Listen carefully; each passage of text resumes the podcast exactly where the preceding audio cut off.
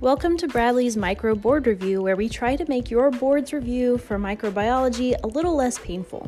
But, I mean, we're not magicians or anything, this still sucks.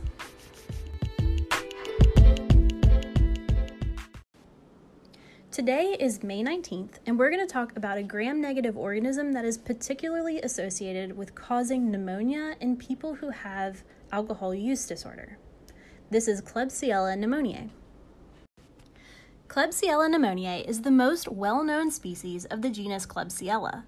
These organisms are often the cause of pneumonia, but can also cause urinary tract infections, liver abscess, endophthalmitis, and meningitis.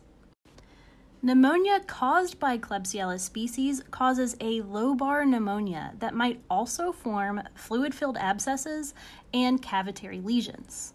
The sputum is often described as a currant jelly, which is a very red jelly like substance because of the large amount of mucus and blood caused in this infection.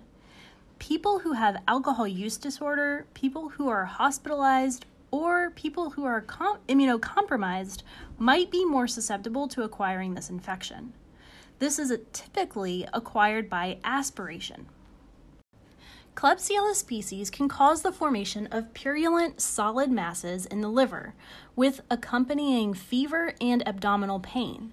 The serotype that causes liver abscess is particularly associated with Taiwan and Korea. There are many different serotypes of Klebsiella species, which are identified by their K antigens, which make up the huge polysaccharide capsules. These huge capsules are the primary virulence factor and make it nearly impossible for the immune system to see the bacterium. Remember, T cells don't see polysaccharides, they only see proteins. So if they cannot see the bacterial proteins, it is impossible for T cells to really fight off this infection. Siderophores are another virulence factor that steals iron from host cells. Klebsiella species also have fimbriae, which helps the bacterium attach to cells, which is particularly important during those urinary tract infections. Klebsiella species are very often found in the hospital, so multi drug resistance is becoming a really big problem. Nearly all Klebsiella species infections should be tested for susceptibility.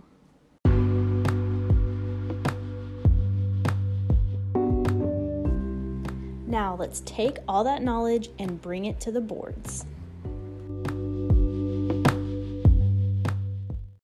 A 63 year old male presents to the hospital with fever, loose stools, and a lack of appetite for one week. Vital signs reveal a fever. Past medical history reveals a 25 year history of poorly controlled diabetes mellitus type 2. Physical examination reveals a mild, non tender hepatomegaly, 2 centimeters from the right costal margin. Ultrasonography reveals a large, ill defined hypoechotic lesion in the right lobe of the liver at segments 7 and 8, measuring 8 by 6 by 5 centimeters. Laboratory results reveal blood leukocytosis with a neutrophil predominance. Urinalysis revealed the presence of protein, blood, and white blood cells, but no bacteria. Serum creatinine levels were 647. The lesion in the liver was aspirated and produced a thick pus.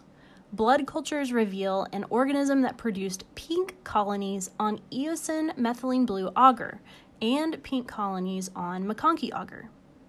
What is the capsule of the most likely organism made of? Is it A, type 4 pili, B. Club proteins, C. OPA proteins, or D. K antigens. First, diagnose the patient. The patient is presenting with systemic symptoms of an infection. He has poorly controlled diabetes mellitus type 2, which suggests that he's immunocompromised. The urinalysis findings suggest acute kidney injury is occurring. The finding of hepatomegaly and the lesion is suggestive of a liver abscess. Liver abscesses are most commonly caused by Escherichia coli and Klebsiella pneumoniae. Pink colonies on MacConkey agar is suggestive of a lactose fermenter. Pink colonies on EMB agar is suggestive of a lactose fermenter, but the lack of that green metallic sheen rules out E. coli. Therefore, the patient has a liver abscess caused by infection with Klebsiella pneumoniae. The capsule of Klebsiella pneumoniae is very large and composed mainly of the polysaccharide called K antigens. The differences between the antigens determines the serotype. Therefore, the correct answer is D, K antigens.